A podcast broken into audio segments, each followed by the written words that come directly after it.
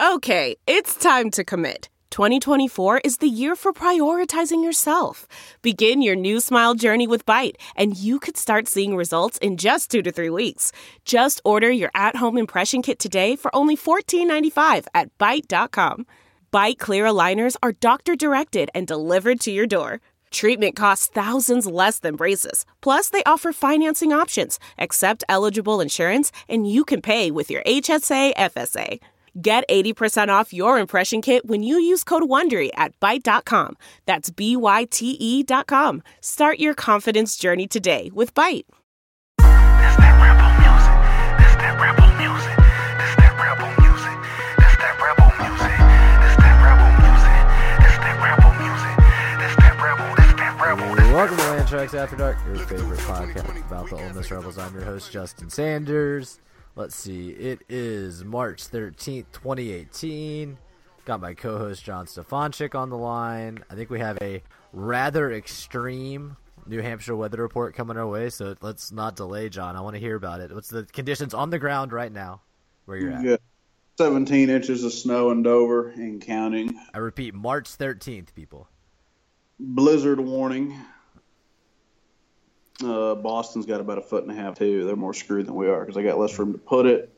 But we have a solid nor'easter going on here. Very, it was a mild February, and March has been ripping and rolling. It's two weeks in a row with nor'easters. So welcome to New England. But we will have a better July than everybody else on the podcast. So you can't. Yeah, there you go. Well, fair enough, I guess. But so it's not it's not a northeaster north northeasterner, right? You got to do the n o apostrophe or the n o r apostrophe. It's a nor'easter. A nor'easter. Okay, Nor'easter. cool. Do people where you live have like Boston accents, or what's that like? What's what's the normal thing there? It's le- it's more New England accent, which That's a funny distinction for someone down here. I'm not sure. there there yeah, I really don't I have no idea how I would explain this to somebody down there. it's it, it's not as uh it's more neutral than a um, Boston accent, but it's still notable. Okay. Well, It's a little less it's a little uh and it's a little more tame than a Massachusetts like a accent. like a There's like a Connecticut accent or something. Yeah, there's a Boston accent, there's a Massachusetts a- uh, accent, and Okay. then there's you got Maine and New Hampshire a little more mild. Vermont's more mild. You, you kind of get a little more, little more towards neutral Canadian, but they don't say a boot or any of that. You Hmm. know, I've definitely that here, so I really don't know to, a good way to describe it. Interesting. So, All right. anyway. Well, we're learning a lot tonight, guys. Um. Yeah. So, go ahead, John. couple couple admin things to take care of. I'll let you talk about t-shirts here in a 2nd but uh, You're right. We should do that at the top. we have show. a we have first time offer to the listeners. Mhm. We- Our loyal listeners. Uh, Oxford folk artist, noted fa- famous one, Table Cobbleson, has noted that uh, if anybody list, um, reaches out to him inquiring of a painting and notes the uh, promo code Good Rebel from the Land Sharks After Dark podcast, he will give a discount. That is a great deal, guys. We're not talking about like prints or something, uh, right? I mean, we're talking about an original Table Cobbleson joint, right? A, a real piece. Oxford Folk Art, Table Cobbleson, both on Twitter and Instagram. Absolutely. That's that's a great deal, guys. Uh, Take advantage of your lad discount. Don't forget to use code Good Rebel. Let Table know that you uh you know are a listener to the podcast that put them on. I would say. No, just kidding. Table's obviously super creative. He was he was gonna he was gonna get fans no matter what. But we're happy that we've been able to uh, have him as part of the show for so long. Definitely been one of the highlights, one of the really fun things we've done. So thank you for that, Table listeners. Don't forget to take advantage of that. John mentioned we are doing T-shirts for the first time in our three-year run here. Um, people, a couple people were asking about it. You know, some of our our most loyal former guests and fans. So said, why not? I think it would be a fun thing. Uh, obviously, me and John both, I think would love to have T-shirts and give them to our families and stuff. So put together a little design. Table did that for us. Um, it, it's basic, but we, like it. Land Sharks After Dark, LAD on there, and the little tag phrase Mississippi paid. You got the dollar signs instead of the S's. You got to throw a little snark in there, you know, a little bit, a little bit for the uh, the joke of, a, the joke crowd. Wow, that was a terrible finish to that sentence there for me. But yeah, we got we got t-shirts. That's all that matters. if you want one, head over to at Sharks AFTR Dark on Twitter. I tweeted the link out last week. It's just a basic Google form. Hopefully, it won't be too confusing to you. There's two pages to it. The first page, you're going to put in uh, your info, mailing address, email, stuff like that. On the second page, you pick how many you want of each size. Pretty simple. Have that open for another week or so. I'll announce on Twitter when we're going to close the form.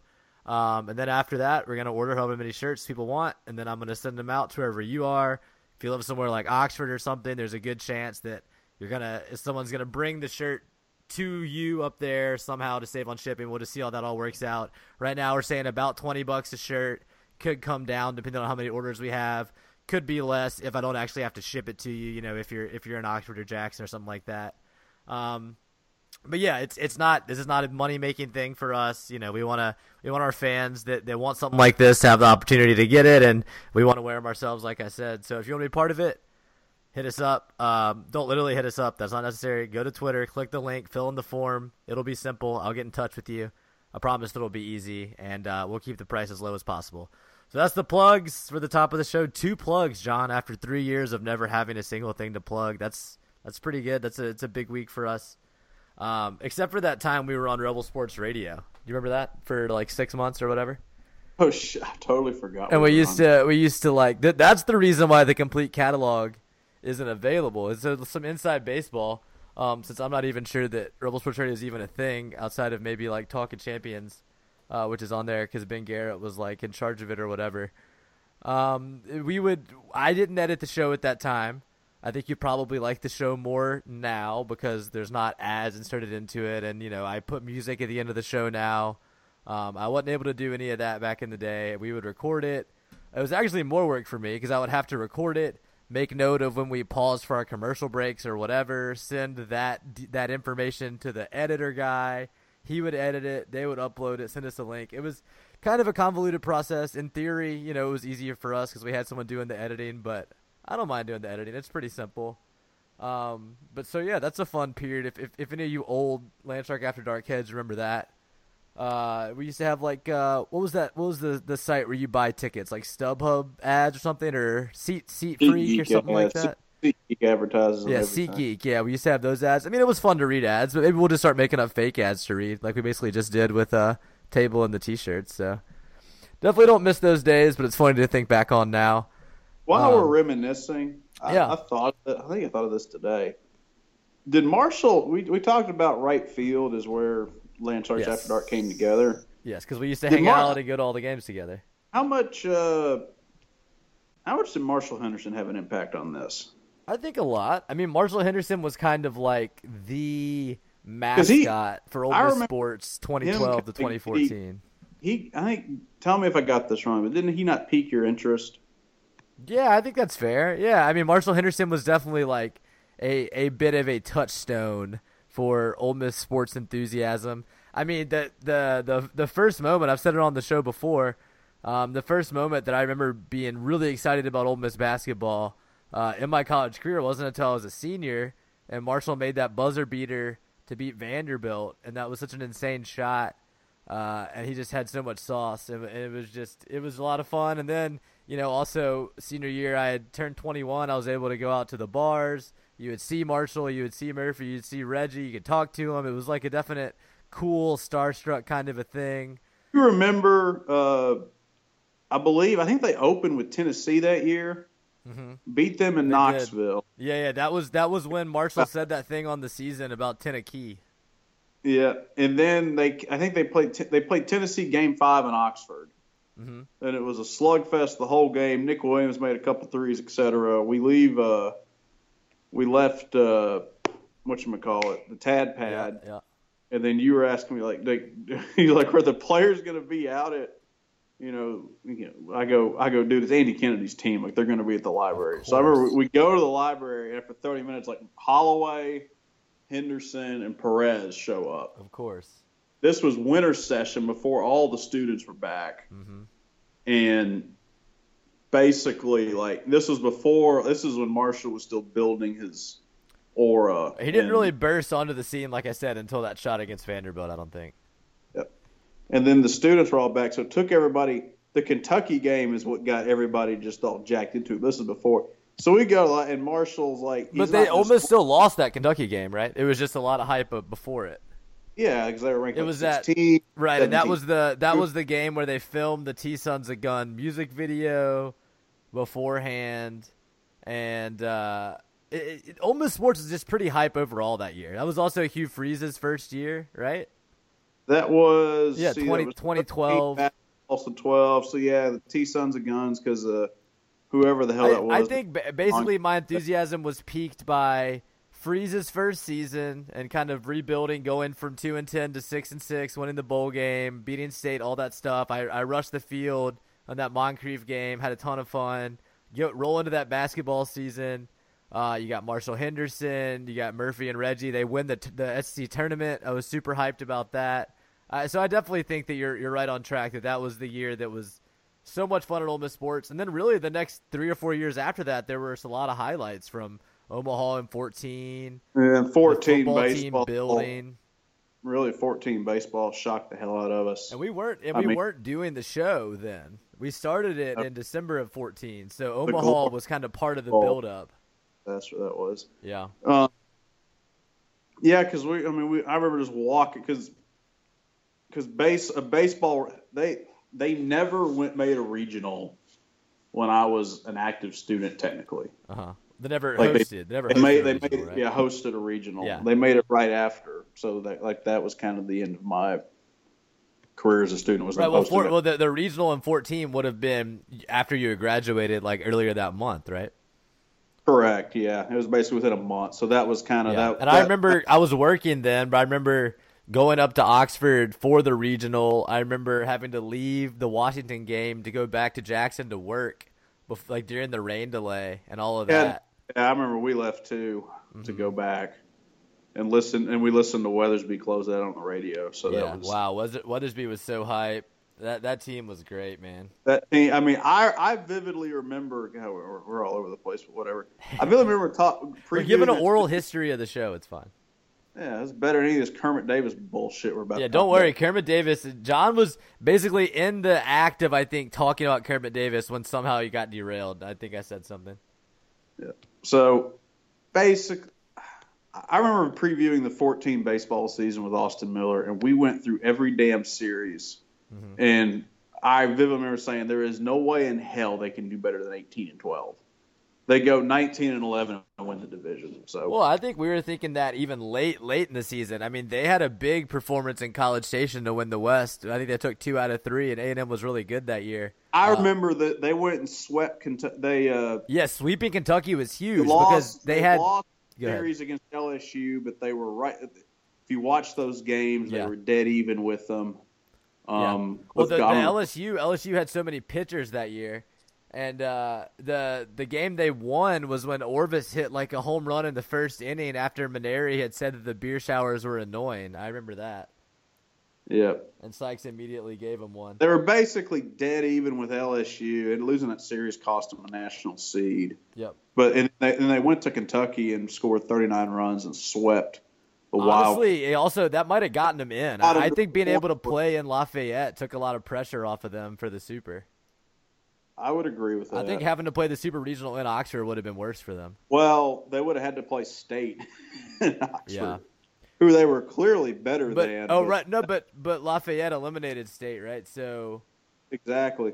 If State, I mean, if Lafayette had lost, it would have been the State. That would have been like the ultimate oh shit moment. Right, but I guess I mean if Ole Miss had gotten that national seed, maybe Lafayette wouldn't have.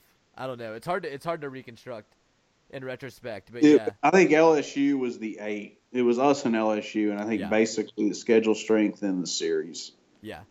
What anyway? So maybe we would have ended up having to play LSU en route. That could have been worse too. But I don't know. Um, I remember that Kentucky series vividly because they had what's his face, the great pitcher that could also. oh, who is the? He has initials, something the JB something, or he was Uh, it was, was it JT something. He Uh, was really good. He was their ace, and he was their and he was their four hole hitter. Yeah. Um, that guy was really good, and Ole Miss just uh just outpowered him. Had like 35 runs on the weekend or something in that tiny little park. Yep. It was really good. Um, but yeah, all of that to say, we host a podcast about Ole Miss, and uh, this week AJ Reed. His name was AJ Reed. Yeah, that's right. Yeah. And uh, so yeah, we're talking about what's going on in Ole Miss sports this week. Definitely the biggest story is the imminent hiring of Kermit Davis as the men's basketball coach. He's at Middle Tennessee right now. It looks like he's going to be coaching Middle Tennessee in the NIT. Uh, but maybe after that, he might mosey on down to Oxford to uh, start a basketball program. We'll see. Wait, wait, wait. So you're telling me Mhm. That we're not getting ready for Ole Miss to be a five seed in the NIT? Nope. We're getting ready to watch our future coach coaches a three seed in the NIT. Who- who's going to watch that? Not me. Well, I'm not watching Middle Tennessee in the NIT people to study Kermit- Kermit Davis. that like Kermit. Here's a question: Can Kermit Davis be a good rebel? Because he went to state. Like, how does this work? I mean, I think yes, he can absolutely be a good rebel. Um, the first thing he has to do is get on the same page as, as Goofy Jeff. You know, go start hanging out with him, start picking up on what he cares about. Because I really don't know. It's hard for me to figure out what motivates Goofy Jeff, other than just you know not knowing what to do in certain social situations. I have no idea. Are you Uh, kidding? PowerPoint, PowerPoint animation. There you oh, there you go. You there you go. You answered it yourself. Can he be a good rebel? Yes. All it takes is like twelve slides, some good animations. He just got to convince you know the powers that be why such a good rebel, and clearly he did that because by all accounts, pretty much contract signed at this point. It's it's done deal. It's happening. What I was saying to John before the show is I think the fact that Cyril Smith, who was Ole Miss's best recruit in the current class before Andy Kennedy was fired, uh, just said today he's going to seek his release, reopen his recruitment is a very solid sign that Ole Miss has told him we have a coach. It's this guy. They've probably talked. He's decided to reopen his recruitment. You know, could still end up at Ole Miss. I think Kermit's going to fly down there, or someone from his staff is going to fly down there, or something. He lives in Florida. Cyril Smith does, uh, and try to convince him to stick with Ole Miss, whatever. But to me, I just don't think that Smith's going to do that. If there's any uncertainty at all around the job, it's definitely Kermit Davis, unless some insane thing changes. Um, so yeah, I mean, I think you've kind of given your reaction a little bit, John, just through your tone, but underwhelmed. Is that a fair way to put it? How is he different than Andy Kennedy? I mean, He's uh, he's older. He's older, and he went to state. fir- First of all, I- I think He has Kermit hair. Davis is. Kermit Davis is a good coach. He's gotten a lot out of Middle Tennessee. He's done a, he's done a good job there. Yeah, it took him a long He- time to go to the to the tournament, but he's done a good job. he's perfectly qualified to coach Ole Miss.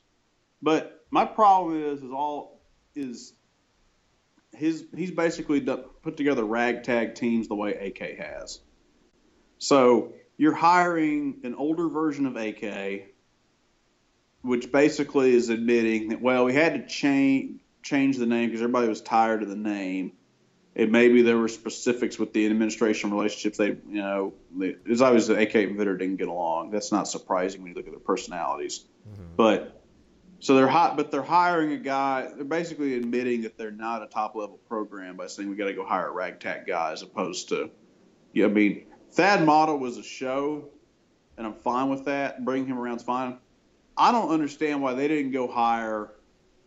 You know, go find the 30 year old assistant everybody likes, but they, they say he's three years away, and just give him the damn keys and say go Right. and see what happens. Right, take a risk. You mean like Go actually find- be bold? Maybe put your stamp on something. Is that what you mean? Go find a 30 year old like Shaka Smart type before he became what he was. Now he's gone to Texas and screwed it, but Texas kills everybody's career. It's hilarious. So, but I mean, like the uh, where was he at VCU before? Go find that guy. Go find, you know, I mean, this isn't this is Pollyanna what I'm about to say, but like the you know Brad Stevens, you know, like, we were like, who's this guy at Butler? And then he comes up, and now he's obviously the Celtics coach. And, I thought, but go go take a flyer on it because you need a young guy with energy. That, well, I t- well, bas- they need. This is this is funny. I just thought of this. They need basically the male version of Matt Insell, except Matt Insell totally flopped. Yeah, I was gonna say maybe not a great time to bring that up, but yeah. So, so in that case, what the hell do you do? You know, but I they needed to go find a young guy basically and just give him a shot because I sporadically listen to the Rebel Grove podcast. I listened I listened a little bit the other day after the Uh-huh. coaching after they ran their uh, inside scoop piece. Yeah. And McCready was making the point, and I and he I thought it was very fair. Was you're 14th, you can't get worse. Just let you take risk. I mean, nobody, even though you have a new building, nobody expects you to be a top half of the SEC program. I mean, Calipari saying that you know we'll all be dead before somebody wins as many games at Ole Miss as AK Mhm, did mhm. tells you that tells you everything the industry needs to know, or how Well, the industry. I think, and I, and I think that quote is a little. It's not untrue by any stretch, but it, it's it's knowing because Calipari is safe saying that because if anyone won at a consistent level at Ole Miss, they would be gone well before Kennedy was. They would move on to a better job, and so Correct. a lot of people took that as a compliment to Kennedy. But what it really was was a, a statement on the reality of the fact that Kennedy stayed at the same level for 11 years. because that's the ceiling of the program. It, it, it It's not. Yeah, he's not. He's not necessarily wrong. I'm just saying I don't take that 100 percent as a compliment to Kennedy. It's more just a statement of fact about the job. it's a more compliment than not to Kennedy. It's also Sure. a statement. Yeah, Sure. I, I agree. The, I tell you what, the model for Ole Miss. This is the model. Go be the Boise State of basketball, where you they had like three coaches in three years go to top jobs like Petersen, and then uh, shit, who else was? Somebody else left. It was Harsin, or or Harsin's still. I'm trying to, or maybe I'm thinking, of, or hell, here's here's an easier one. Go be Arkansas State football. You had Freeze go to Ole Miss, Malzahn go to Auburn, and then Harsin go to Boise, where you're winning nine games a year. You're a solid. You know, you're going to a bowl game. You go make the tournament. You're in place for the young coach to come up and rise. That's It, it- what's most annoying about it is that they Bjork has nothing to lose. Like you said, I mean, it's not just about the program being 14th. the It's most also conservative damn hire you can make. I mean, that was the most boring, basic hire the possible. the stands are going to be empty next year. I mean, who's going to get excited to go watch Kermit Davis coach half an AK roster? Gonna suck. Hermit Davis is going to have to go like 13 and 5 in the league to get anybody in the building. Yeah, it's gonna suck. Exactly. And it's going to suck for a number of years. So yeah, I mean, the- Bjork the- has to the- go. Bjork has to go. Bjork has to go. I can't say it any other way. This this train is so far off the rails at this point. Ooh, Ole Miss is like not me. just 14th in basketball. Ole Miss is rapidly oh, moving Oh, towards 14th athletic department. outside of building the pavilion, which quite honestly had been so damn long, and Pete Boone had got the Someone ball was gonna do it. Someone was gonna do it when they were AD. It- It, it- it basically fell on his lap. yeah, Pete Boone couldn't stick around long enough to see it get done, and it fell on his lap. Outside of, but he did get it done, so he ultimately gets credit for it. Outside of that, I mean, I can't think of one thing that he hasn't screwed up. And, and, and at the same time, John, like, who gives a shit if he built the pavilion if he didn't, you know, help make the program better?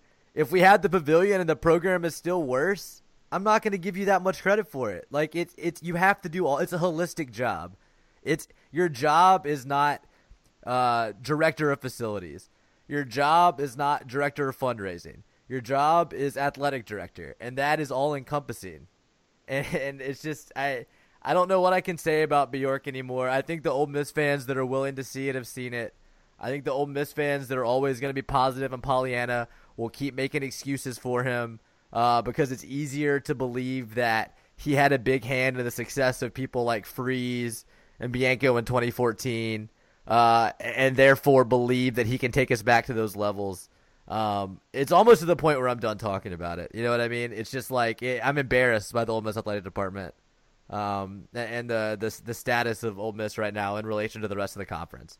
I mean, it pretty. I, I think Ole Miss has probably done less with the SEC network money than any other school, from where I stand. I mean, it seems like everyone else is using it better than Ole Miss is. I would agree. I mean, they are. They're really. I mean, I think we talked about this a few pods ago. extremely this is- stagnant. And the the basketball program this season. Sorry to cut you off, John, but I just had this thought. It, it, this is the best example of what is happening conference wide and leaving Ole Miss behind.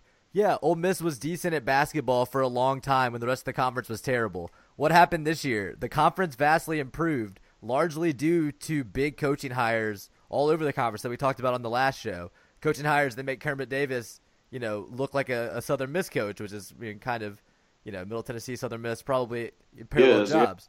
Um, but that's what's going to happen across the board to Ole Miss if they don't be more proactive and aggressive and actually use the resources they've been given. Is they're going to get passed in every sport uh, because the level of competition is rising relative to the resources.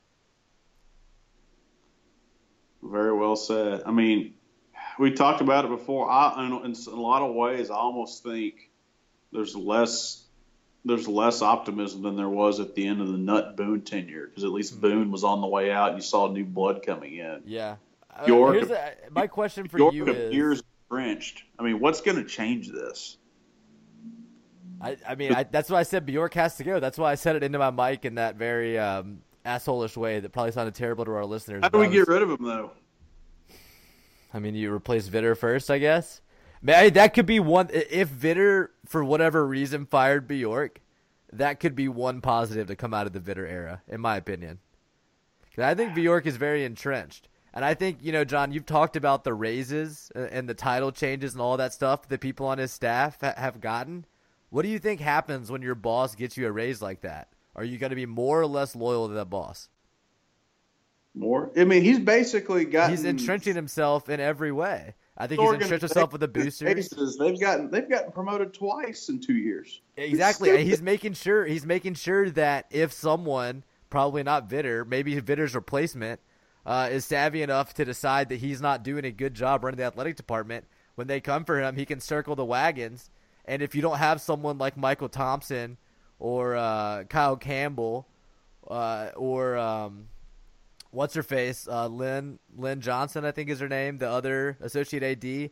You know, if you're trying to replace Bjork, you want one of those people to step up and say, "I'll be the interim." You know, I'm on your side, Chancellor, or whatever.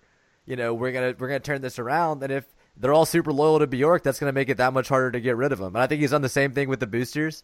I don't really have any evidence to point to that, other than the fact that a lot of boosters like him, uh, and the fact that he's been around for a while um, with with mixed results at best. By all accounts, all he does is just give everybody the access they want. He keeps the he keeps 15 people happy, and that's all they want. Yep. Seems to be about right. Yeah. You need to do. How do we get rid of him? I don't know, but I, I have a hard time believing that things are going to get better before they get worse as far as Bjork's athletic programs go. We'll see. We'll see. if Bjork, I mean Bjork getting promoted twice is, I mean, Promoted twice if in the last two company- years, right? If a company made that bad of a decision twice in a row with a guy that senior, they'd be they would have. I mean, if we no- look up, I don't have the dates in front of me, but if we look up when he got the raises, we can compare the results from the seasons before. They weren't winning seasons in football or basketball. Winning seasons in basketball, but you didn't go to the tournament. I mean, and baseball, baseball hasn't done anything since Omaha. Well, okay, so you got a you got a promotion this year because softball won the SEC tournament. Great, nice. Your coach also was forced to resign in disgrace. I mean, I guess they got raises because they avoided paying a sixteen million dollar buyout to Freeze. I mean, other than that, I'm not sure what else they've accomplished lately. Well, Hugh Freeze cash flow past two years. Oh God, I That's about it. I mean, well, they've spent over ten million on this investigation, and they, I mean, they they wrecked multiple seasons. They're about they're about to feel. It'll be interesting to see what season ticket sales are and private donations over the next two years. Yeah, I mean, who knows? I mean, we could that that could turn out to be fine. You know, like we kind of saw that this past year with football season ticket sales. They've made buying season tickets like such a convoluted system with all the reward points and all. People are afraid. You, you can't really just boycott and, and know that you can come back and have the same tickets if things get better. So I think that scares a lot of people. Um, but at the same time, I just think the on-field results are going to bear themselves out. I want Luke to succeed. I just look around the conference. I mean, I feel the same way about Kermit Davis because he's going to be coaching the team that I cheer for. I want him to be successful because I want Ole Miss to win. But I look around the conference, it doesn't seem like a fair fight. Matt Luke versus Gus Malzahn, not a fair fight. Kermit Davis versus uh, uh, Bruce Pearl, not a fair fight. Just happened to use two Auburn coaches. Just shout out Kent. Um, but I, I just I, I don't think that we're keeping pace with the conference. No, we're keeping pace with tradition. Good rebels. Oof, Magoof. I don't know, man. Well, It's- baseball is doing okay, and we're not going to talk about baseball now. I'm just saying, I just saw a tweet about they're playing right now in Atlanta. I don't think either one of us have the game on because um, did not pay five ninety five uh, for a 24 hour pass to Georgia State Panther Vision. Um, I say that like I haven't paid for stuff like that in the past. I have. I'm not a proud man. I'll admit it. But uh, just following this one on Twitter for now. I, I think Ole Miss is up like four to two or something like that. SEC play starts this weekend. We'll talk about that later on. Uh, when do you want to talk about March Madness, John? You want to talk about that at the Uh, end of the show? Do you want to talk about it before baseball? Do it. Do it at the end. Okay, we're talking about that at the end. All right, what else do you want to say about Kermit, Kermit Davis and what Ole Miss is doing with his basketball hire? I think you pretty much have ran. I mean, it, it's yeah, I ranted. I ranted pretty hard on that one. Sorry. I mean, it, it's just it's further confirmation that there's a small circle of good old boys that have complete control over Bjork and Vitter. They get their show. They get you know they show up and they you know they go to Ajax and they get their veggie platter and they get their country fried steak every day. They get exactly what they want. They don't want any change. They live in their bubble. And it goes from there. I think what's interesting about you talk about season tickets. Mm-hmm. I wonder. I'd be curious. I'd really be curious to see what the demographics are of season ticket holders, because media and entertainment in general, there's so there's more and more options every day, and Uh-huh. we see like, you know, all these big net, all these big TV networks are, are seeing the ratings go down, but they're paying more money for content because they're trying to hold on to what they got. Because there's more Netflix, there's more Amazon Video, Hulu, everything else that's out there. That where I'm going with this is, is I mean, how how much is our generation going to be interested in season tickets and the hassle of going to football game where they, where they Right. can just walk? Exactly. Like as as the current bar. ticket holders die off, are they going to be replaced by younger crowd? I guess we'll have to see. The other thing is, is how many people are going to say, "Yeah, I like going to Ole Miss, and uh, I, I, like, I like going to campus on game day, but I'm just going to stick around in the Grove." You know what I will say, and this is a counterpoint to what you're saying right now. Eh, We've trashed Ole Miss's strategy in the past of recruiting kids from states like Georgia and Texas to fill up the the classes and the out of state students and all of that stuff. But it actually could turn out to be kind of smart if you're successfully able to convert some of these families in Texas, in Georgia, uh, these dads that are 45 and 50, and these these families they could become season ticket holders uh, because they come and visit their kid freshman year and they like it so much they become Ole Miss fans. I'm not saying it's definitely going to happen. I'm saying that is one unique way Ole Miss has uh, to bring in new fans from outside of the area. It, who knows? It's a complete speculation, uh, but I could see that being one way in which Ole Miss can kind of do better than maybe a school like, say, Mississippi State, whose student body is predominantly from Mississippi. You know, presumably they grew up Mississippi State fans, or at least ambivalent towards Mississippi State. Just a thought. I agree, and Ole Miss generally to out to the people it's it presents itself very well for the first time, and coming in for a handful of times a year, it's it's very well set up to to do that. So mm-hmm. that's certainly viable, possible. Do you think? I don't I don't think we've ever criticized them for bringing out of state students. We, we've Well, criticized I've criticized the we, students we've themselves. criticized them not having higher out of state admissions. Yes. Yes. left. Well, I've criticized the fact that I think there are students that come to Ole Miss because they've heard what we would consider negative publicity for Ole Miss. Like I'm Yeah. thinking back to the state flag stuff. I'm thinking back to, you know, the the virulent politics of the student government in the last couple years. I don't know. You know, who's to say how much that really happens and how anecdotal it is? All I know is a lot of the dumbest kids you meet at Ole Miss are from Georgia. No offense, Brad. We're, I'm not talking about you. Um, or or from or from Texas or California or somewhere like that, where they couldn't go to a state school that a lot of people from their high school were going to. Um. Yeah. Uh. Let's see. Where are we? Where does that leave us, John? What were we talking about? We were kind of all over the place on that one. kind of sad. I mean, th- there is no there is no viable future for Ole Miss I, I, Change. Jeff- I mean, you said to change. Is Jeff Vitter really in trouble or not, or is that just people trying to It, sit it there? could just be wishful thinking. There, a lot of people have said it, but it, a lot of it could just be they hope that it's true. I haven't they hope heard any it good into rumors that he's in trouble. I, I mean, I've heard. I've heard legit rumors about it. Okay, you you would know better than me. I, I would not be connected to do that. But Hmm. Quite frankly, at the same time, there's I think the Ole Miss chancellor is always going to have a pocket of people that are saying his job's in trouble. That's just the nature. Absolutely, I the think the the it becomes a problem when the pocket is pretty much everybody, which I think is how most people feel about Vitter at this point. I mean, I think I said this on past shows, but the only people I can imagine who might defend Vitter would be like faculty that have have enjoyed working with him on an academic basis. Because everyone I've ever talked to in the last two years, from a sports fan perspective, has been very anti Jeff Vitter. Um, I just he I- did he did raise. They did have a fundraising increase year over year. I mean, Absolutely, it was, but I mean, what like uh like uh, someone who shall not be named in the podcast group because who knows if they want to be associated with what they said. But I think they were dead on when they said the donations have to do with the changes to the tax law.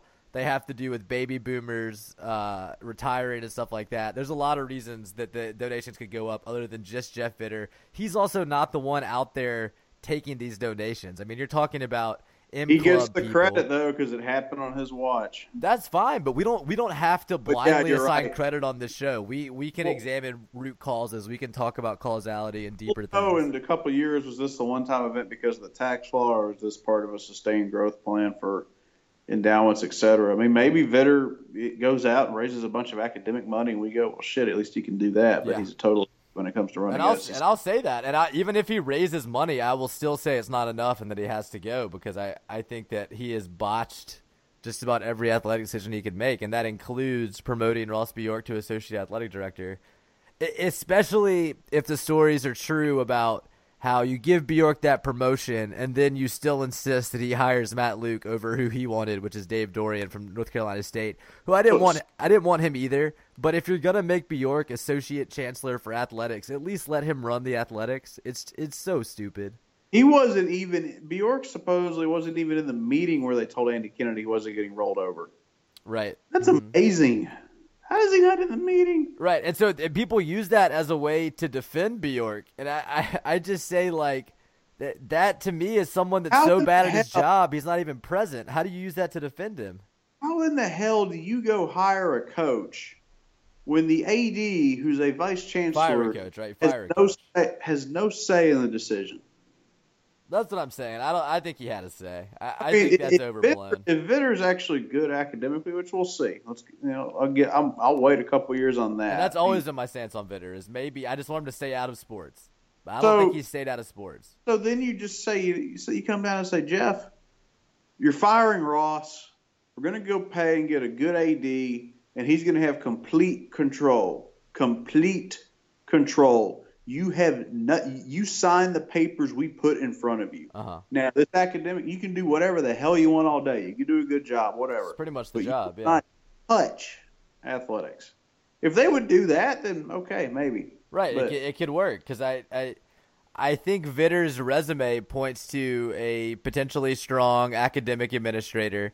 There's nothing on that that has to do with athletics. I could be wrong. He doesn't seem like the type that necessarily played very high level sports. I can I can recognize that, Dr. Vitter, as someone who also did not play high level sports. Um, but I just I. I guess the thing is, if you're not to blame Bjork and you're not to blame Vitter, what are we just unlucky? Are we just cursed? Like I, I just think that that's such a pathetic outlook. There are people that could have made the last couple of years better from the administrative point of view, uh, and I don't think Bjork and Vitter are those people. What's clear is that Vitter's in over his head on the athletic side of things. Which is why Which- he shouldn't be involved in it at all. Really, the problem with the, what's really, but here's the real problem is that got exposed because he, he inherits an incoming AD that totally got ran over, which further says you got to get rid of Bjork. So, and I'm just saying what we already said, but anyway. Anyway, I guess, boy, I've never said this before. I guess I'm saying there's to wrap this up. There is a scenario where Jeff they, they can transition what Vitter's primary roles, responsibilities, support staff are and it actually ends up being okay. But I guess, but who makes that call? Like, who can tell him that?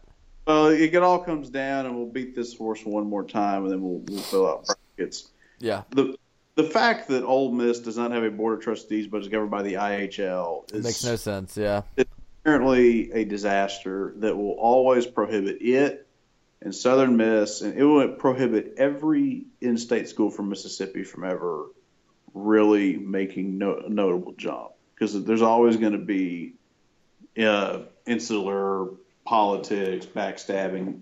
I mean, when you have the governing body that isn't solely focused on the interest of the university and compromise. right. The incentives are not aligned. It doesn't. It doesn't work. All right. Absolutely. So yeah, we're gonna fill out our brackets as we mentioned. We're talking March Madness, all that stuff because it's it's general sports. The- Obviously, Ole Miss isn't in the NCAA tournament. Uh, first, before let's let's end the show with that. Let's do, get the baseball talk out of the way. Um, obviously, the last question mark left for Ole Miss is the same one that John has been talking about since day one. How, how is Ole Miss's Lucci. offense? What me and David Lucci have the same question. Can exactly? How is Ole Miss's offense going to adjust to SEC pitching? I mean, that's always the question um, when you're going from non-conference to conference play and you play in the SEC. Uh, only faced a few pitchers that can maybe even hack it in the SEC as like a Sunday starter, even a midweek starter. So it's it's probably going to be some rough adjustment period, but at the same time, against the inferior bats, the Ole Miss is really mashing right now. Um, I don't have the stats in front of me, but some of the OPSs are just gaudy. Chase Cockrell in particular had like a 1.3 OPS the other day when I looked. It's just insane. Um, but also, I mean, I'm worried about Bianco actually solidifying the lineup. I, I still don't think they're using the right lineup, and he's not really changing it. Um, for instance, I, I think you, you need to have Fortes behind Dillard instead of the other way around. I think Dillard needs that protection. Um, because if not, they're just going to throw a bunch of junk and put him on base, and then uh, What, what with lineup Golsan behind him. not So- any attention? So let me see here. Let me let me pull up today's first and foremost, and we can go from there. But but basically, what they're running is Kessinger in the one hole, which is working out fine so far. See how it goes as I SEC will play. say this: I, I said at the beginning of the year that I didn't see a leadoff guy on the roster. Kessinger's played pretty damn well thus far Yeah. and has turned into a solid leadoff guy. If he can keep Wait. up this pace, or even a fraction of, of this pace, he'll be fine as the leadoff. No worries. He does swing at the first pitch a lot, but he's a non-traditional leadoff guy. Everybody has their style. You don't need a traditional leadoff guy, but if he can keep doing what he's doing or be close to it, then they're fine there. Yeah. So Kessinger, Olenek hitting second. Olenek to me is an enigma. I think, I for whatever reason, and this I'm not the only one this happens He to. actually leaving him in the two hole. He is not a two hole. John, he's hitting 310. He's hitting 310. John.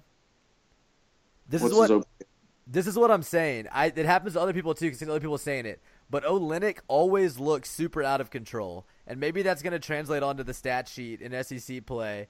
Uh, but apparently, he just finds hits and finds offense when we're not looking. Uh, to, to he has respectable stats. The stats are fine right now. So whatever, if those numbers hold, I'm fine with it. Here's where I have a problem with the lineup. Right now, it goes Fortes, Dillard, Golsan. Uh, I don't think that Dillard needs to be hitting behind Fortes. I think that needs to be reversed. Fortes is your best pure hitter. Dillard is a power guy that needs fastballs to be successful, but has a good eye and can get on base. So ideally, you put Dillard in the three hole, and either they throw him fastballs that he can hit, or they throw him all speed pitches that he takes and gets on base, and then Dillard has a guy on base that that he can then use that short swing, drive balls to left field, all that stuff. Um, you know, Golsan is, is starting to come on a little bit now. Got the average up to 230. Not great, but he's had some clutch hits. He's made some stuff happen with mid on base. Didn't not, he hit like th- 400 or three something with runners in scoring position? yeah, there's some stats that, that can kind of silver lining those Golsan numbers. So I'm not ready to say that, oh, he makes no sense in the five hole. But look, here's what you do. You got Cole Zabowski hitting 278. Why don't you, on games where Fortes and Zabowski both start, uh, which really should be every game, because what I would like to see is, uh, but the, the problem, and this is, we talked about this last week, the problem is Chase Cockrell doesn't really have a position on the field. He's kind of a first baseman, uh, but you would obviously rather have Zabowski defensively at first base or Fortes than you would have Cockrell there. Um, third maybe, but the freshmen are doing really well at third. Cockrell not play outfield at all. I guess not because we know that Dillard is pretty much set up and left. I don't think you want to move him around because he's learned how to play out there. He, he- yeah, you leave him there. What you could do is try to try to get Cockrell right and put Olenek at second and take Adam Servideo out of the lineup. Um, and that can maybe give you a chance to get all four of Cooper Johnson, Zabowski, Fortes. Because in that situation, you could you could DH Fortes, catch Cooper, first base for Zabowski. Um, I don't know, but but my real point is, I would love to have the three, four, five be Dillard three, Fortes four, Zabowski fifth, because then you have Dillard the switch, Fortes the righty, Zabowski the lefty, and your three, four, five right there. Like that a lot. Uh, and Put- then and then Golsan. Golsan in the six. Yeah, then Uh, then Golsan, then Johnson, then well, right uh, now, right now, so Golsan's five right now. Who's hitting six then? Zabowski hit six today as a DH. You know what? I think either way works. I don't. I, I guess maybe you'd be worried to do Dillard, Fortes, Golsan because switch righty righty, but maybe that wouldn't be that big of a deal. Because Honestly, Olenek and Kessinger are also righties. Fortes is your best hitter. He should hit three. Dillard's switch behind him, so you can't. So he can flip around if you get cute with pitching, and then honestly, Well, you I mean- you agree with Bianco then? I, I think Dillard needs the protection from Fortes. Maybe Zabowski can give him that if this team, or maybe you can put Cockrell Zabowski behind Dillard and it's fine. maybe you can't. If this, I, I personally have, you know what, and and I don't know Golsan's personality specifically, mm-hmm. what his relationship with Bianco is. I have no problem though if Bianco wants to give Golsan a couple series in the five hole and say, you know what, Just a confidence thing. You're you're the damn veteran. Right. You're hitting with a scoring position. At the end of the day, I've only played baseball for a month. If this was the majors, we wouldn't even be caring because they play 60 games before anybody really makes any jumping conclusion on how they're hitting that season. See what happens. Yeah, I mean, I- you're you're not wrong at all. I mean, it's, if, if it's gonna help his confidence, and also, I mean, you want Con- conference pitching is a different deal, and Golsan has seen it. He's a gives senior. them presence. Is Zabowski going to hit it, etc. I mean, they. I'd leave Golsan in the five to start conference play for a couple lord, weeks. is this score real? Is this NIT score real right now, John? It's okay. Wait, wait, wait. Hold on. Where did it go? I was just seeing the Middle Tennessee score. Okay, so Neal McCready is saying if Middle Tennessee loses tonight, uh, he expects Kermit Davis to be in Oxford tomorrow. Okay. Oh, yeah. What's the score? Well, I- don't think this could possibly be right, but Google is trying to tell me Middle Tennessee 35, Vermont 29 with three minutes left in the game. There's no way. Let me let me try to find something else here. It is. It's no. Oh, okay. Okay. Here's the problem. Here's the problem. The NIT uses quarters. The NCAA Google was still set up on halves, so it's second quarter. So that Uh, makes a lot playing- makes a lot more they're- sense. 35-29 MTSU second quarter. If you're an Ole Miss fan, you want MTSU to lose. You you need Kermit Davis to stop coaching Middle Tennessee and start coaching Ole Miss. It's crazy. Just crazy. This is another example of administration being completely weak, having no teeth. Ay ay ay. Um, sorry. Back to but I, I was enjoying our baseball conversation, John. Sorry about that. Go back to what you're saying.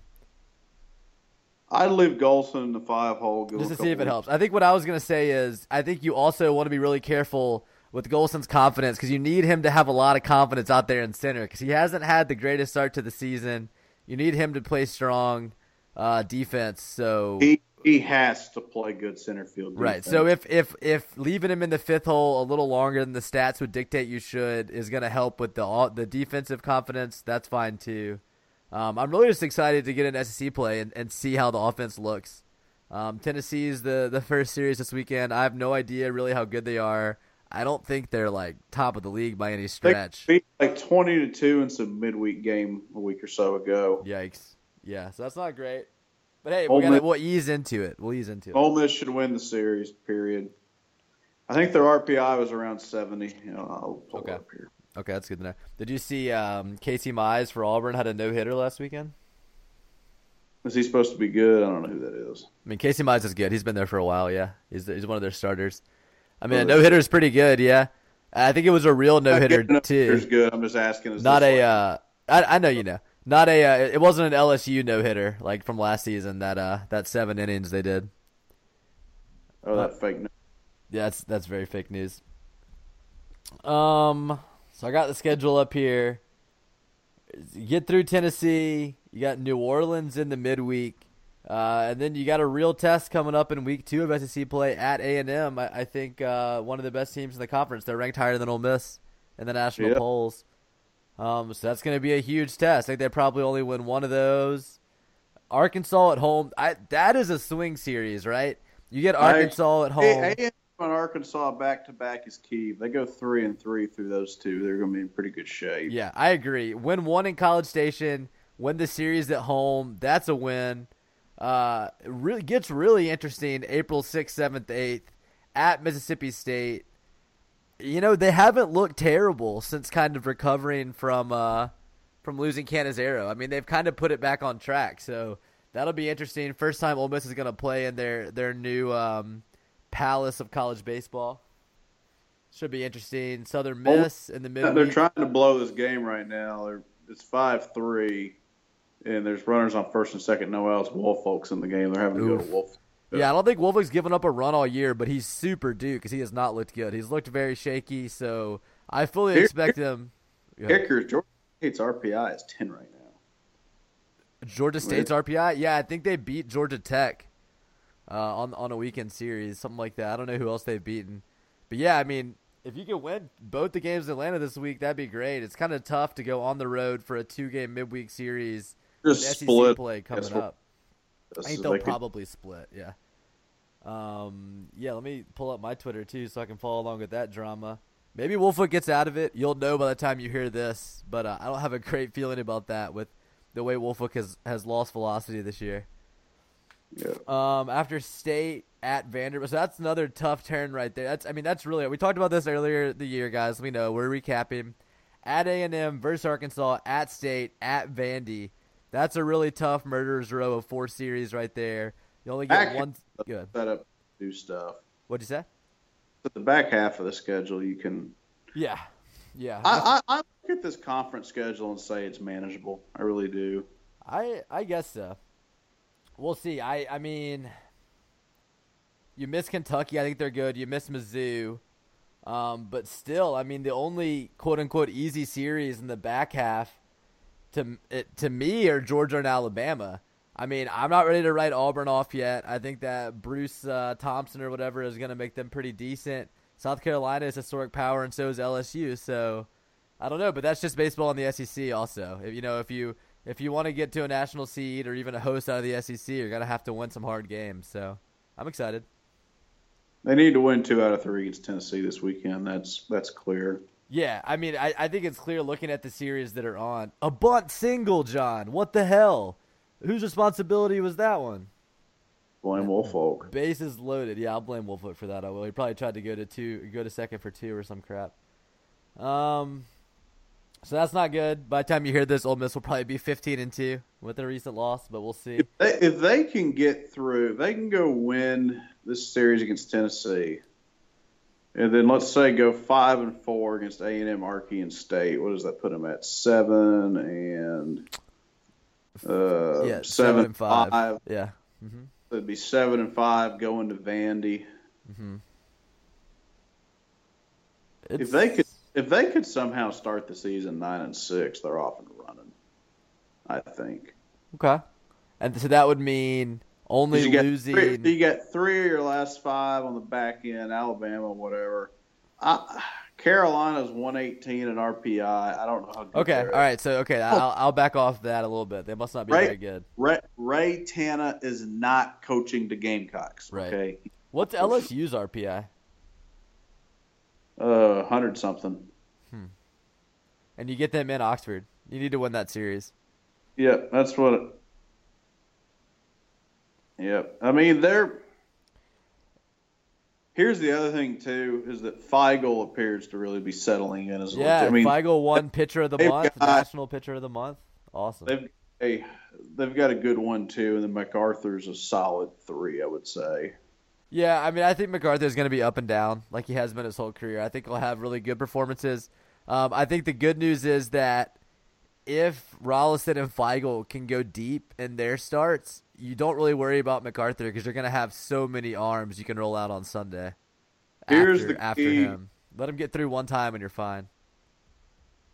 They dropped a pop up to start the inning, apparently. Oh my god. Yeah, yeah. I just What? saw I just saw Parham's tweet. Yeah, You know what? Things happen. It's college baseball. yeah. Um, was I to say? Shit. So here, I guess here are the three things for this team. One is how good is the bullpen? Is it good or is it really good? If it's really good, they're going to roll Rolison and Feigl out there the first two games, be tough, and then you go ride the up and down McArthur wave, and then the bullpen can carry him, can carry you through uh, I the rest of. I think the middle of the bullpen has to be one of the strongest in the country. I mean, in the league, if not the country. I have questions about the back of the bullpen, as I've been talking about. Well, I've been talking about this ninth inning. I do Wolf- not feel good about Woolfolk. I do not feel good about Stokes. I do like that they're trying to work Stokes into more of an extended relief. Uh, I mean, I think Stokes could maybe be like even a starter with the stuff he has. Like, I don't, I don't think he's so much of a high leverage reliever type guy with those swing and miss soft lefty thing.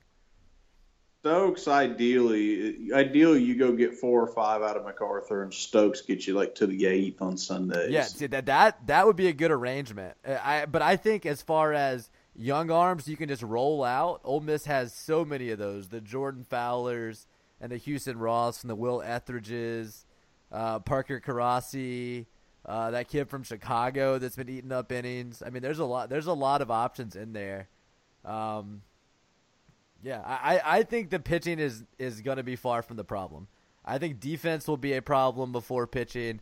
Defense might even be a problem before hitting, but we'll see. I never want to say that about a Bianco team because the offense can can just disappear for long stretches. their middle infield appears pretty good. Their outfield is average, I'd say. I, I'd say the outfield's below average for sure. They, they don't have any outfielders. Everyone in the outfield is a converted infielder. Yeah, but I honest, I think you'd rather be that way than the other way around, to be frank. Yeah, I mean, yeah, the the infield is definitely more instinctive than the outfield, right? You actually have time in the outfield to think about what you're going to do, Yeah, whereas in the infield, you got to make the play. I think that's the point. Is how do they do on the um, I, want to see the fielding percentage. It can't be very good. I mean, there have been a lot, a lot of bad errors. How um and then the other question I have is is this how is this is this lineup going to shake out into kind of a good fit or is it going to be awkward all year? Because Yeah. right now, if Cockrell keeps hitting well, then they have to um, they have to DH him. So then you're going to rotate Fortes. I mean, Cooper Johnson's not going to play a bunch at the end of the day. He'll play like one game a week. see, I think that's I think that could be a mistake, especially with the fact he's actually hitting well. I mean, I, I think if Cooper Johnson starting instead of Fortes in Game One, Long Beach, Ole Miss is sixteen and zero right now. Although against lefties, you know, well, you want Zabowski to play a lot of. fir- I don't know if Zabowski can hit SEC pitching, and if he can, then it's a luxury. And you here- here's Johnson's your catcher. Well, if Zabowski can hit SEC pitching, I think he should be your everyday first baseman. He has every tool you could possibly want out of a defensive first baseman. Yeah. Well, it's Fortes' first base defense. Okay. It's fine, yeah, he, but he's just he doesn't have anywhere near the size that that that uh, Zabowski has. I mean, Zabowski can stretch and make all kinds of plays on bad throws, I, and Fortes does not make those plays. Here, here's what they do. They lefties. It's Fortes first. Johnson's the catcher. hmm Cockrell's your DH. hmm Righties. It's uh, Zabowski at first, you catch Fortes. get first, catch Fortes, and then between You Johnson put and you Cock. could put low. You put low in the uh, in the DH, assuming he's healthy. Rowe, sorry, not Rowe, not low. Rowe, Tim Rowe in the DH, assuming he's healthy. he could go in there. I mean, is Cockrell is Cockrell going to be a guy that Hits hits every-. I don't know. Maybe. You know, you may actually have some decent pinch hitting depth in out of this. So, yeah, well, and if as far as pinch hitting, you still have um, Fitzsimmons has been pretty good in limited appearances. the Um, other the other area is, um, I guess the other thing you could do is if you're playing Fortes at catcher and then they bring in a lefty, you could double switch Fortes to first. yeah, Uh, you know, you, you can get kind of you just you may can't really Uh, count on seeing too too many lefties in college, right? no Because most but- of them get drafted out of high school. Yeah, Although there's enough of them out there to, it, of course, maybe it's not that big of a deal at the end of the day. There's right. not- And we'll see. I mean, it's it's a luxury to even be able to be talking about this and be able to have all these like being able to try to get extra guys into the lineup was not a problem that Ole Miss had last year. Where's So- Cockrell? Where is he? What? Where's Cockrell been hitting? Uh, like five, like where Golsan is. Gotcha. He They- can't they- be. oh, hey, uh, Bianco hasn't changed Kessinger, Olenek, Fortes, Dillard like at all. That's pretty much been consistent. we think Olenek is worthy of the two hole. I don't know yet. Um, I so far I've hated on him all season, and he has he has answered the bell. So I don't know. So, so they got a chopper at home for one out, uh, five three. So they won. Oh, double play. Woolfolk bailed him out. Ah, wait, so okay, they got Chopper went home for the out, and Yep, then they got a double play, and and still has ball. no earned runs. Yep, Dallas Woolfolk got the horseshoe. He, he, you know what he's doing this year? He's Brett Huber. Oh my God, yeah, he's the career save leader that always looked terrible. Mm. He was lights out last year. Well, that's been. I mean, they just beat the number ten RPI team on there, which I don't know if they're going to stay there, but that's Man, a good is- win.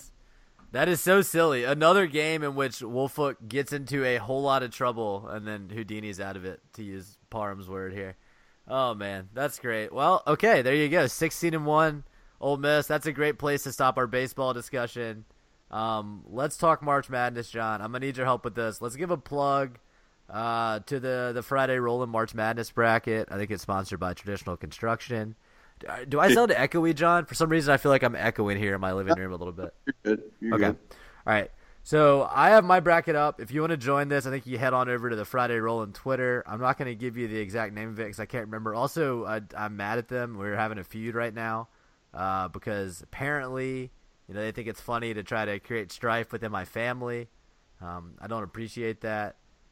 Oh, I like how our group motto for this uh, Friday Rolling Challenge is "It's finally March." I can tell Bebel definitely wrote that, um, or McDermott, the McDerminator here.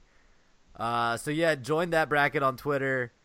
Uh, whatever the password is Friday. It's in the tweet too. I think there's some sort of a mystery prize. They're gonna read the winner on the air or whatever. All that to say, that's where I'm filling my bracket out. So let me do this. Okay, team name Lad is the Superior Show. That was easy. Um, create a bracket. Uh, I'm I'm gonna enter the all state. Oh no, I'm not. Never mind. Forget it. I'm not entering this. Marketing, screw that. I don't want to enter my information. Invite friends. No. Continue. Fill out bracket. We're in business, John. All right, you got your you got a bracket open as well. You Yeah. gonna, you gonna fill one out as we go? Team name is Inside Job because we're going to pay the refs and bet our way through this. Okay. Okay. That's good. You want to do the South region first? Is that the one that's in the top left? Because Yeah, yes, the UVA. So Then maybe we indeed. do this. Maybe you do. You want to well go as far as I was going to say. Maybe you do. If you want to do your whole South region, I'll do my whole South region. We'll just do the full region. Uh, each rotate doing that, and then we can go do the final four and pick the champs and the score. Okay. Or if you get through this and say, I just want to pick you round at a time, we can go around at a time. But it doesn't matter to me. Yeah, I don't care. Wait, so what am I? I'm gonna go through the South and just uh, rail off some picks here, read off some Yeah, picks. do the whole South and get to the where. All right, South. First off, we got UVA versus UMBC. Literally don't know what UMBC is, but I'm picking UVA there. The one versus 16 never happened, right? Never been a 16 upset of one, so that's an easy call. Creighton, Kansas State. I'm tempted to pick Creighton because it's more of a basketball school, in my opinion. I'm gonna go ahead and do that. Kentucky over Davidson, Arizona over Buffalo. Ooh, this the 6-11 is where I'd love to pick an upset, but I know nothing about either of these teams. Um, Yeah, Miami's got Larranaga coaching it. Yeah. Uh, what's it called? What's the team? Loyola Chicago has a good record, but I don't know. I'll pick Miami. Pick Tennessee. Hmm. Shaka Smart versus Nevada. Hmm. I'm picking Cincinnati versus Florida State, by the way. Um. I'll pick Texas, and I'm gonna pick Cincinnati to win the next round. Uh, okay, so now I've got UVA versus Creighton. I'm gonna pick UVA. I might have them get upset soon though. Is Arizona able to to do well in this tournament with all the stuff surrounding their coach and the FBI and all that? I wonder if this if if Arizona Miller was gone for a bit then back, and they've always they've always been the team that can't get past the Elite Eight. Does this whole thing kind of rally them to play us Oh, against the world? Hmm. Takes their heads out of the we're not the instead of we're supposed to get there and we can't get there. Or it's us against the world. Does it kind of change their psyche to where they break through? Two ways to look at it. Maybe that'll happen. You should put that on your bracket. I'm picking Kentucky to win. Um, I'm gonna have an upset Miami over Tennessee. Not a big fan of the Big Orange. Cincinnati over Miami. Kentucky over UVA, and then Cincinnati to the Final Four. That's the South region. Makes sense. All right. I don't know if it does, John. You know, I'm just filling in a bracket because it's March. That's what, you're- that's what you're supposed to do. I am completely bullshit right now, more than even usual on this show. Yes. UVA, I got UVA winning against the 16. Creighton is more of a basketball school. Let's see. Hey, that sounds familiar. That sounds like my records, RPI, two one six. ah, blah blah blah. I'm gonna pick K State just because. Okay. Uh, Kentucky over. Shit, is it worth picking Davidson to beat Cal? I kind of want to have fun with that. you know, this U, this Kentucky team lost four in a row. No, I know. Yeah, they could be really bad, and They just- also Kentucky could be. I don't, but they're. Or was this Cal? I mean, Cal got Cal was in this tournament as an eight seed a few years ago and got them to the final. Mm-hmm. UK wins this game. I, I want to pick against them, but they win it. Arizona, uh, give me Miami over Illinois, Tennessee over Wright State, Nevada over Texas. I think Texas questionable where they should be in, and then Cincinnati. Uh, Cincy over Nevada. I agree. Cincinnati's good. I got Tennessee uh, beating Miami. Okay. I'm going to go Arizona over Kentucky, UVA over K State. And then, you know what? I just talked myself into the Arizona theory. Yeah. They're going to go to the Final Four, and then they will beat Tennessee in the Elite Eight. I actually I think like it. Tennessee makes a run here with oh Ricky with Ricky Barnes. I like it. I like it. Um. All right. Well, we're going to the East now. Yep, All right. You want to go first this time? sure. Okay. Go ahead. Villanova over uh, Radford just won their game, so it's Radford um, on truTV. You got to go to truTV to find the Dayton games. That's The natural. so I mean, I'm already there. That's just what I. I it's I- I like went a hospital waiting room in here. I just leave it here on. in the past five minutes and was like, "Where the hell's the game?" And you tell me I got to go to truTV anyway. Um, Alabama just rode the Sexton train to get in the tournament. You know, I want to pick Collin Sexton, but it's Avery Johnson. And as a Mavericks fan, I watched Avery Johnson completely fuck up the 2006 NBA Finals. Mhm. So I'm kind of conflicted here. I believe in Avery Johnson's ability to screw up postseason, so I'm going to go Von Tech. Just for that simple fact alone. Uh, West, West Virginia being the five is upset, but Huggins can coach. He's going to Mhm. coach past that BS. Wichita has Gregg Marshall. He's going to win his game. I mean, basically, I, I, the smart thing is you always pick the coaches know what they're doing. Mhm. Florida versus either St. Bonnie's or UCLA. Ooh. You know, if they were playing an 11 that wasn't in a play-in game, I'd be all in on this. You think they're gonna be too tired? It's in Dallas, so they're going to have to go Dayton to Dallas. Um,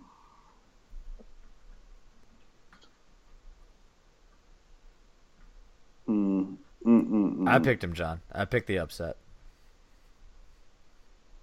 Do I want? I'm trying to figure out if I want to pick against Mike White for shits and giggles here or not. I'm, I'm trying to debate. I decided that I did. All right, you know what? Because the other team will, po- I mean, they're going to play. They're going to play. They're going to tip here in five. They're going to get done at midnight. They're going to fly overnight to Dallas. Mm-hmm. They're gonna be hot. They're gonna be warmed up.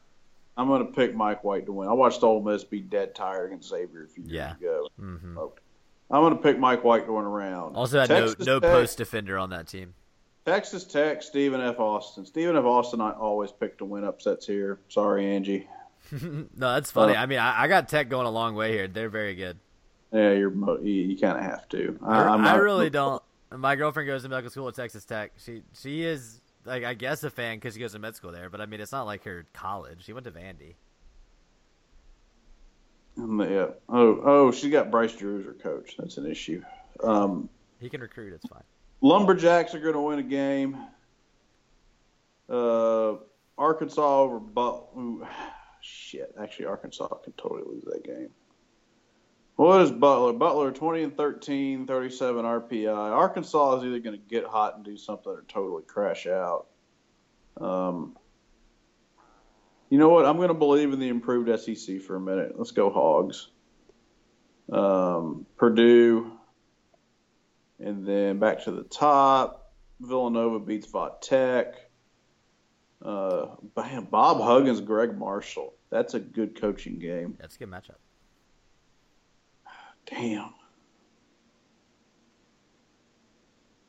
Wichita State played Cincinnati really well the other week. They split the series. I actually watched like five minutes of that game just because I saw that. I'm just going to pick Wichita. Okay. Seems fair. Mike White is not winning two games, so I'm going to by default have Stephen F. Austin in the Sweet 16. Purdue is going to beat Arkansas. And then Purdue will beat Stephen F. And So you got Nova versus Wichita State. Jay Wright, Gregg Marshall, um, Sweet 16. Yeah, that would be good. I believe they're playing in Boston. So down at TD Garden, as they would say in Massachusetts. Such a mess. Villanova in a close one. Purdue over Villanova to the Final Four, just because why not? Let's put Purdue in the game. in Why not? All right, so I got Villanova over Radford, Alabama over Va Tech. I believe in Collin Sexton, West Virginia over Murray State, Wichita State over Marshall. I'm gonna go ahead and take the play-in game over Florida. I just I, I feel like Mike White's gonna blow it. Uh, Tech over Stephen F. Austin because I don't know. You'd be you'd be surprised how good Tech is at everything except football, which is the one thing they want to be good at. Um, Butler over Arkansas. I personally, even though the SEC has improved, think it's still a little overrated. Um, Purdue over Fullerton, like you said, back to the top. I got Villanova over Bama, West Virginia over Wichita State, going with Bob Huggins. Texas Tech to beat the play-in winner. Purdue to beat Butler. Purdue beats Texas Tech. West Virginia in my bracket beats Villanova. West Virginia advances to the Final Four. I don't know why. Let's say they got hot. Who cares? Bob Huggins, he's gonna get he's gonna get hot. Why not, right? Who cares? All right. All right, so we're going west now. I got Xavier beating the play in 16. Pick a Missouri, Michael Porter Jr., or whatever that guy's name is. Maybe he's going to be good. Let's go Ohio State over South Dakota State, even though they played Ole Miss really well and won in overtime in Oxford. Uh, ooh, Gonzaga versus, uh, what's it called? Dunk City or whatever. UNCG. UNC Greenville. Oh, is that, oh it's not. Oh, it's not GC. Yeah, I, I had a little dyslexic moment there. All right, well, it's easy then. Pick Gonzaga. Um, Houston, San Diego State. Come back to that. Let me pick Michigan over Montana. Ooh, A and M Providence. Hmm. I got UNC over Lipscomb. So now I'm just thinking about Houston versus San Diego State. A and M versus Providence. Has A and M had any injuries, or have they improved since the middle of the season? A and M started off as a top ten team. They and lost then, like six games in SEC play. like one and six. All right, I'm gonna pick them. I think they'll ref- they'll find their old form. Ah, Houston, San Diego State. Let me glance at the records here. Mm, Houston's 18 in the RPI. San Diego State's 63. San Diego State three and one versus top 25. I'll pick Houston. just pretty much going with the seeding. Um, Xavier versus Missouri. I like Xavier. Uh, Ohio State versus Gonzaga. Gonzaga is more of the basketball school there. Thirty and four. Hmm. Gonzaga's only one and one versus top twenty-five. Ohio State's three and four. Hmm. Gonzaga's twelve and zero in their last twelve games. Pick Gonzaga. Houston versus Michigan. A and M versus UNC. Going with UNC. Like the SEC is that good. Um, and then on Houston versus Michigan, let me get. Let me take Michigan. Uh, and so that means Xavier versus Gonzaga. I'm taking. I'm taking Gonzaga here. Versus UNC. UNC advances to the Final Four. Uh, your turn. Let's see. I got Xavier. I got Mizzou over FSU because screw the Seminoles. Sure. Uh, San Diego State over Ohio State. You got to pick a 12 every year. There's mine. South Dakota, right? South Dakota State. South Dakota. Whoever Yeah, that's not a bad. That's not a bad pick. We've actually seen them play at least. Yeah, they won in the pavilion, the house that Ross built. Yeah, Well, they, they looked uh, good. They they're the team that made like 25 threes or some insane number, like 20, something crazy. Gonzaga over Greensboro. Mm-hmm. I have San Diego. Okay, yes, San Diego State over Houston. Okay. Michigan over Montana. I think Texas A&M has their get their head out of their ass renaissance birth here. Wins this game. UNC over Lipscomb, and then I have A&M over Carolina. See Nice. you, Roy Williams. I believe in you to screw this up. Yeah, Michigan wins to go this week 16 over San Diego. Gonzaga beats South Dakota. Xavier over Mizzou. Although, if Michael Porter had come back like a week ago, Right. like a week earlier, that would have been a really, you know, I tell you what, if I'm Xavier, that's the ultimate flyer. Let's say Michael Porter all of a sudden gets 98% of the way there, and they got to go play him in the second round. That could be interesting. So uh, I have Xavier over Gonzaga, and then I have A and M over Michigan. I have the Aggies rolling all the way to the Elite Eight, and then I have Xavier going to the Final Four. I like it. I like it. All right, last region's the Midwest. You gonna do this one first? Sure. Okay. We have Kansas is going to beat Penn. Although, you know, oh boy, do I actually have the nut? Wait, wait, wait, wait. Are you gonna pick a 16 over a one here? Penn just won the Ivy League. They're hot, right? They're tired. Kansas is a seven loss one seed. Yeah, that that is a lot. That's a lot.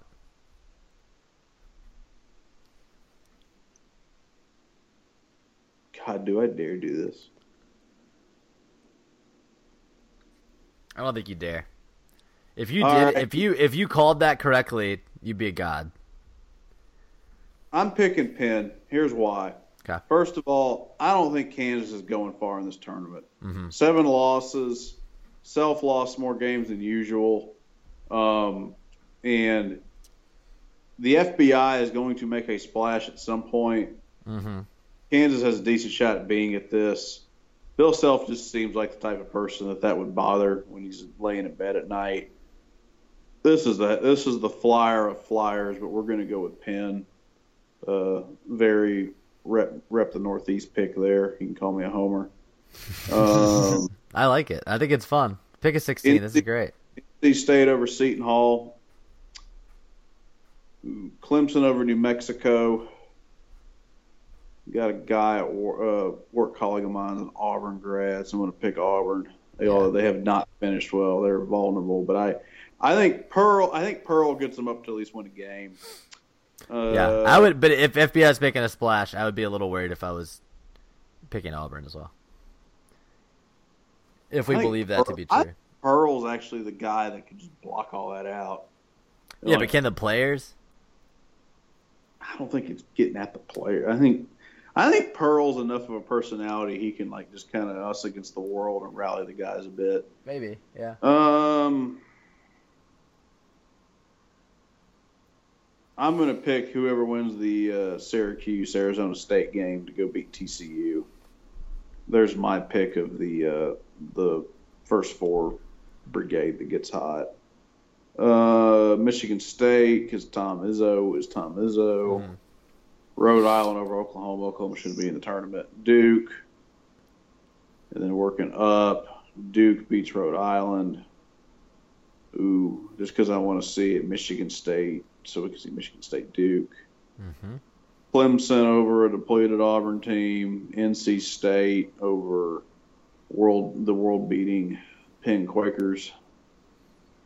And then give me who Clemson NC State will be a nice local deal. Let's get Clemson the Elite Eight. Michigan State Duke.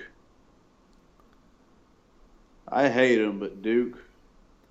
I think Grayson Allen's going to just troll everybody on their way. Then Duke over Clemson and I have Duke in the Final Four. Okay. Okay. Um. All right, adjusting my Final Four a little bit there. All right, so Kansas over Penn, NC State over Seton Hall. I actually have New Mexico State upsetting Clemson in the first round. Auburn beats Charleston. TCU beats the play-in.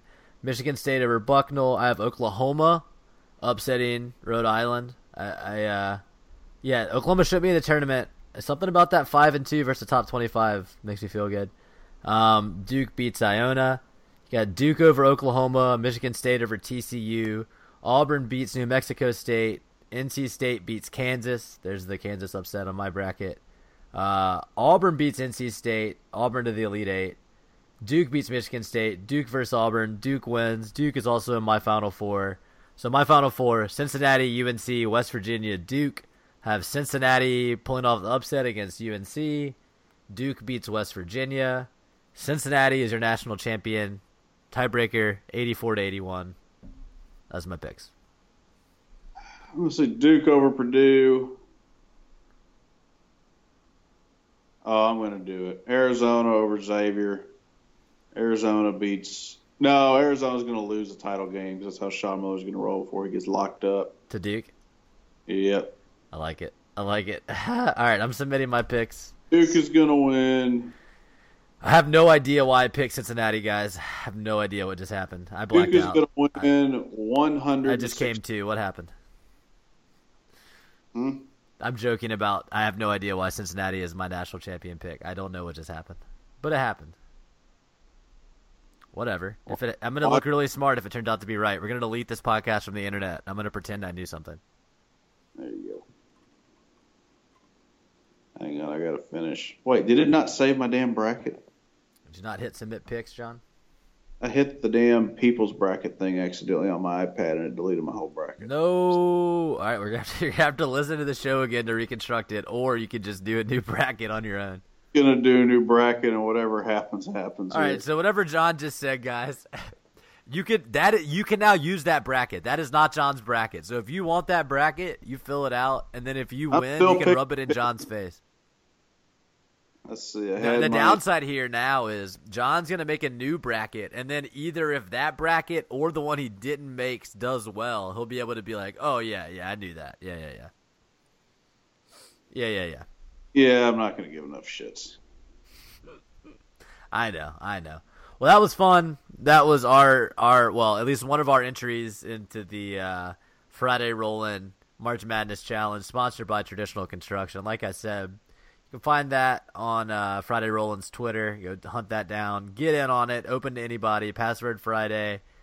Um, just to reiterate some stuff we said at the top of the show, don't forget if you want some uh, very unique uh, artwork in your house, you can even commission something. You can ask for an original idea that you came up with. Anything, hit up Table Cobbles on Twitter. Hit them with that discount code Good Rebel.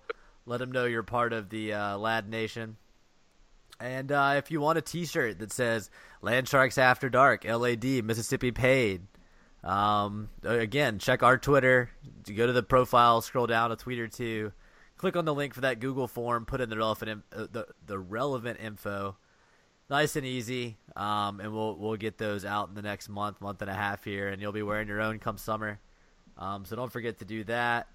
Uh, obviously, if you haven't already, you know, to give it rate and review us on Apple Podcast. Um, five star rating would be preferable.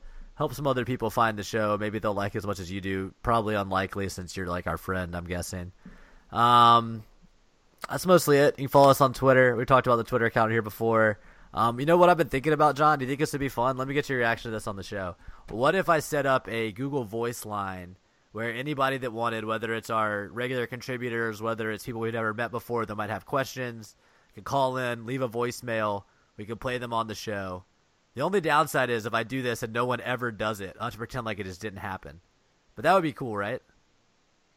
We don't have to do it every week, but yeah, no, I think it makes a lot Well, of sense. I don't think we'll have a new call to play every week, but whenever anybody has something they want to say on the show, and you know they don't necessarily have a whole, they don't want to be on an entire one or whatever, they can call the call the line, leave a message. It could be fun, could be some funny content. We'll see. Um, just an idea I've been having. I don't think it's super expensive or anything, so we'll see about that. Um, but yeah, that's about it, guys. Johnny, got anything else you want to say before the before we end the show for this week? Yeah, so I just filled up my whole bracket again and went to input the losing team score and it took me to the people's bracket. So I found a glitch in the uh, iOS software. Yeah, I think that- you need to sue ESPN.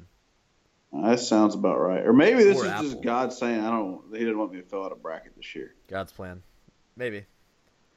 I You don't know what? Maybe you need a new iPad. Maybe I do. What do I know? What? I was just gonna say. Maybe I'm just gonna say my prediction is Penn beats Kansas. That's all I'm going with this year. Yeah, I mean, if you hit on that one, that's pretty much as good as, as getting the whole shit? bracket. Yeah, I You know agree. That's really all that matters. I'm not filling out a bracket because of this corrupt. If Penn upsets Kansas, Yeah. John wins. Is That's, going to be Kansas. that's the That's new rules. I don't know what the surprise prize is, Ryan, but if if Penn beats Kansas, I think John deserves it. That's my that's my Warren official Buffett take. Could write me a check if I get that right. Screw getting the whole thing right. Well, I th- I think you're what you're saying is you want to go put down like a twenty thousand dollar bet in Vegas. Yep. You get What, what what what what's what are the odds I can get with Penn I over? don't know. That's a good that's a good question. Let me see if it's on uh, the site What's I the use. Penn Kansas money line? Let me check the site I use during football season, see if they got it.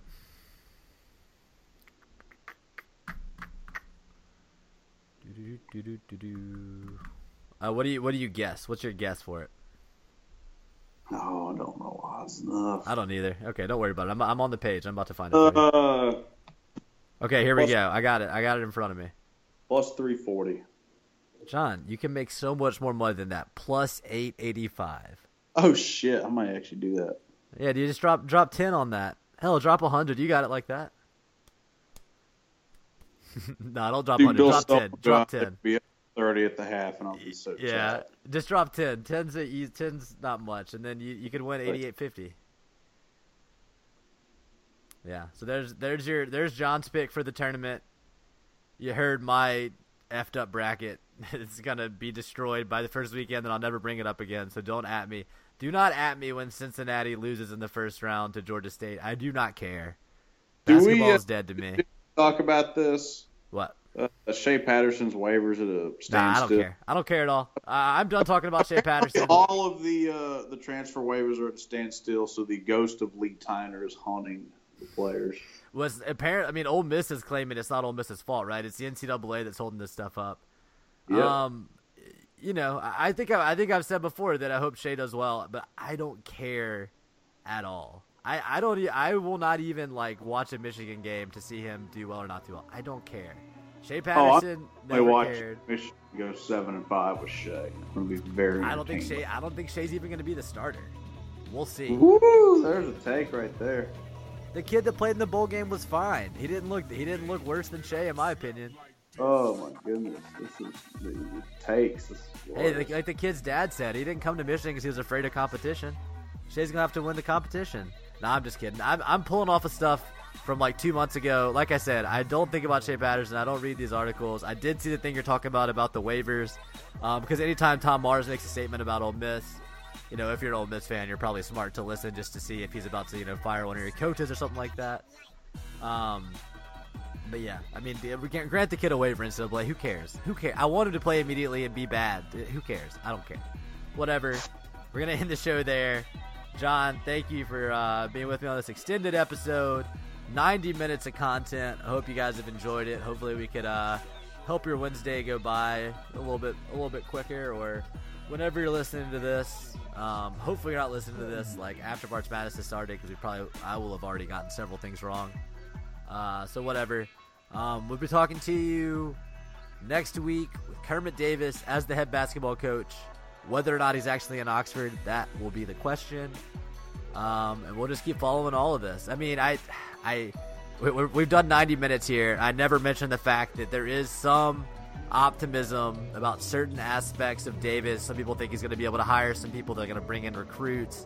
McCready yesterday on Rebel Grove was talking about, you know, a five-star center from 2019 that could be on the radar. I don't know. All of that, I'll believe it when I see it. We'll see. Kermit Davis, as of now, pretty underwhelming hire. Only time will tell. We'll be here to talk about it on Land After Dark. Thanks for listening, guys. John. snap. Snap, snap, snap like.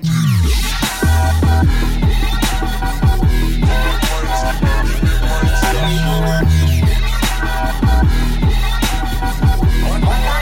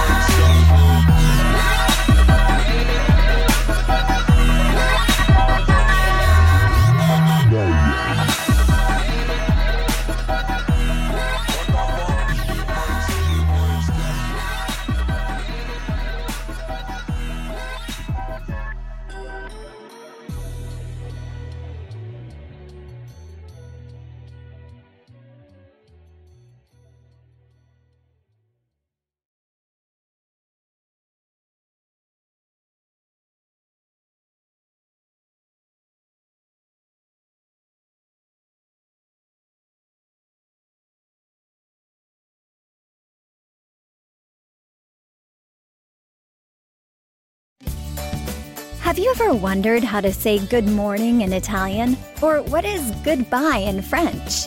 You can ask Alexa. Just say, What is happy birthday in German? Or how do you say hello in Japanese? Do you want to know how to say I love you in Spanish? Ask Alexa and start learning a new language today.